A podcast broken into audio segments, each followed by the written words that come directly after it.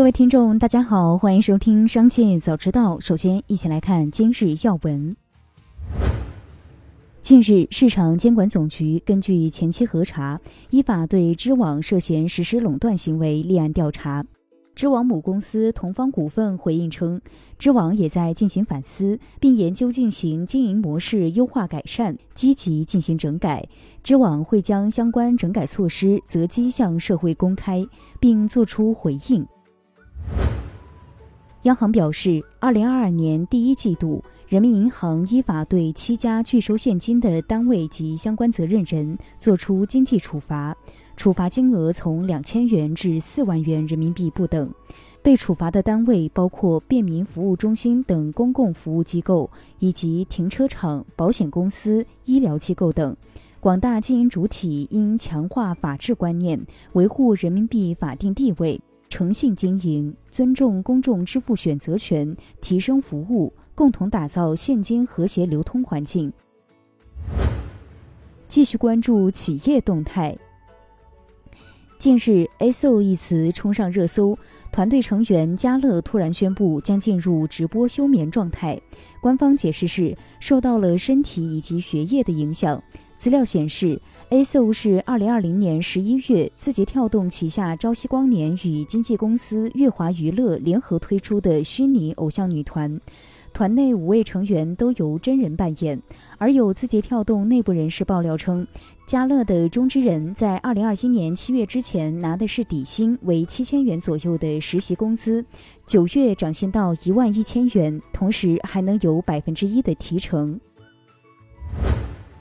据报道，五月九日，林志时装向内部供应商称，二零二二年四月，林志股东会作出重要决定，将于今年七月三十一日前关闭斯莱德在中国的所有零售店。斯莱德称，客流量大幅减少、高额店铺成本等让经营变得不可持续，将于今年七月三十一日前关闭在中国的所有零售店铺。据外媒报道，李嘉诚旗下维港投资正在新加坡开设办事处，以寻求新的交易，并支持试图在亚洲扩张的创投公司。据悉，新加坡是维港投资的首个香港以外办事处，将有多达十名员工进驻当地。五月十二日下午，丹麦潘多拉集团与越南新加坡工业园区合资公司在平阳省行政中心签署了在平阳省新渊市 VSIP 三号工业园区投资建厂的合作协议。潘多拉集团将投资一亿美元，在平阳建设一座世界级高档珠宝加工厂。该项目将为六千多名员工创造就业机会，年产六千多万珠宝产品。工厂预计将于二零二三年初动工，二零二四年底投产。五月十三日上午，中芯国际执行董事兼联合首席执行官赵海军在一季度业绩说明会上表示，疫情对公司扩产进度的影响比较小，主要是整个产业链的供应推迟非常厉害，供应商交货推迟，一推迟就是几个月，海运和空运的班次也比较少。华特迪士尼公司发布截至四月二日的二零二二财年第二季度业绩报告，营收一百九十二点四九亿美元，规模净利润四点七亿美元。迪士尼公司在财报会议上表示，由于疫情，亚洲主题乐园的闭园或对第三财季营收造成三点五亿美元的影响。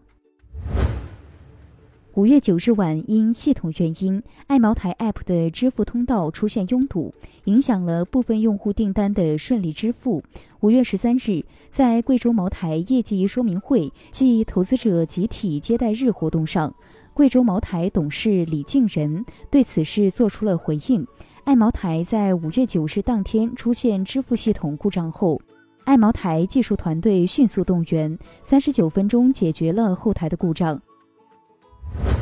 接下来将目光转移到产业纵深领域，钟闪闪成功连任首富，曾玉群、黄世玲、秦英林和钱英夫妇首度进入榜单前十，他们的人生历程却迥然不同。榜单上，地产和教培富人落寞告别。而互联网行业富人喜忧参半，流量见顶，泡沫破碎，商业规则重塑，但创富力依然蓬勃。十六位年轻富人新上榜，米哈游就贡献了三位。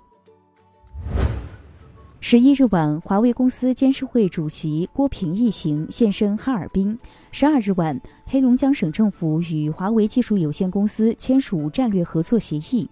区域总部鲲鹏加升腾韩地试车基地智慧城市合作，从中心城市哈尔滨到边境口岸黑河抚远，华为在黑龙江的布局涉及多地。紧接其后，十三日，百度、京东、腾讯、中兴、中科还将分别通过线上线下的形式与黑龙江签署深化战略合作协议。从业内权威人士处获悉，新一轮汽车下乡政策将于近期发布。该人士透露，该政策最快将于本月出台。今年二月，国务院印发的规划提到，鼓励有条件的地区开展农村家电更新行动，实施家具家装下乡补贴和新一轮汽车下乡，促进农村居民耐用消费品更新换代。最后，一起关注国际事业。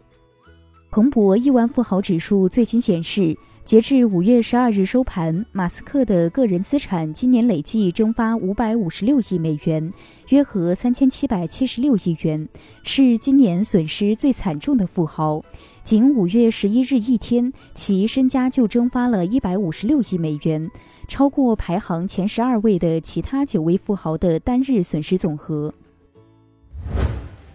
以上就是今天的全部内容，感谢收听，我们下次再见。